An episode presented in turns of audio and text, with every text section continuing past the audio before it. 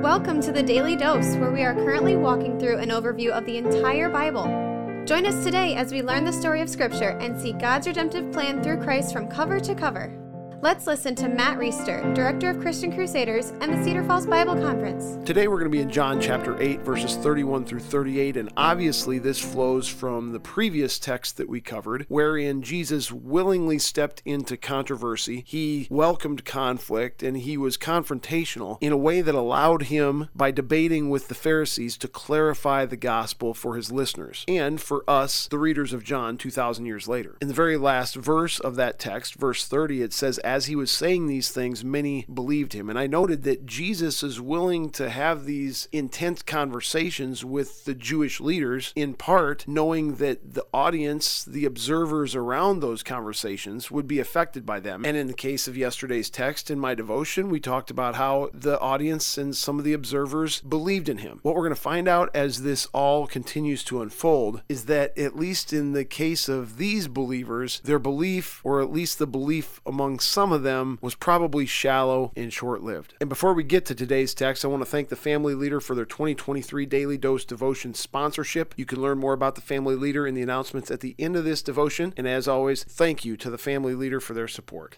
Verse 31. So Jesus said to the Jews who had believed in him, If you abide in my word, you are truly my disciples, and you will know the truth, and the truth will set you free. They answered him, We are offspring of Abraham, and we have never been enslaved to anyone. How is it that you say, you will become free. So things are starting to break down with these new Jewish quote unquote believers. They're saying to Jesus, Why do you tell us that the truth will set us free? We're not slaves. What do we need to be freed from? Well, of course, what Jesus is going to get to is the fact that they're enslaved to sin, just like every other human that's been born on the planet, but they're oblivious to this. They think he's referring to literal slavery. And there's another thing Jesus says at the very beginning of this text that's really important for us to understand. Remember, he's speaking to people who have just initially started started to believe in him. But he says, if you want to be my disciples, you must abide in my word. In other words, a true believer in Christ, a true disciple of Christ, is not characterized by a little bit of belief once, but rather they are characterized by abiding in his word. That means living in his word day in and day out. This also manifests itself in obedience. That's the fruit of someone's heart who is surrendered to the authority of Christ in their lives. So Jesus would not endorse easy believism that's not what the life of a Christian really is. And it's starting to look like these new Jewish quote unquote converts are a little bit more of the easy believism stripe. Let's continue in verse 34 as he answers their question about why do we need to become free? We've never been enslaved. Jesus answered them, Truly, truly, I say to you, everyone who commits sin is a slave to sin. The slave does not remain in the house forever, but the son remains forever. Jesus, in this sentence, is using a metaphor to talk about a master's house where there's a slave and there's a son. And his listeners and readers would obviously know the slave is not going to stay in the master's house forever. The slave is there to do a job. The slave is not an heir, but the son, the son is an heir, and the son will remain in the master's house forever. And then he uses uses a little bit of a play on words here to clarify his point about what it means for spiritually enslaved people to be set free. Verse 36. So if the Son sets you free, you will be free indeed. And of course, he's speaking about himself, the Son of God. Verse 37. I know that you are offspring of Abraham, yet you seek to kill me because my word finds no place in you. I speak of what I have seen with my Father, and you do what you have heard from your Father. So now it starts to become pretty clear that these people who were new Jewish believers, based on their observation of Jesus' interaction with the Pharisees in our previous text, probably aren't true believers at all. First of all, he indicates that the fact that they are the descendants of Abraham really doesn't matter. It has no impact on their condition as spiritual slaves to sin. And he indicates to them that the reason that any of them want to kill him is because his word has no place in them. They probably don't understand what he's been saying saying over the last several passages, but even more importantly than that, they don't believe anything that he's been saying. And as a result, Jesus once again draws a real clear, controversial, confrontational line in the sand. He says, I'm just telling you what I've seen with my Father, that is God the Father, the one that you guys claim to know, but I told you earlier you don't know because you don't know me. And you, you guys are doing what you've heard from your Father. Well, that sets up our next devotion really well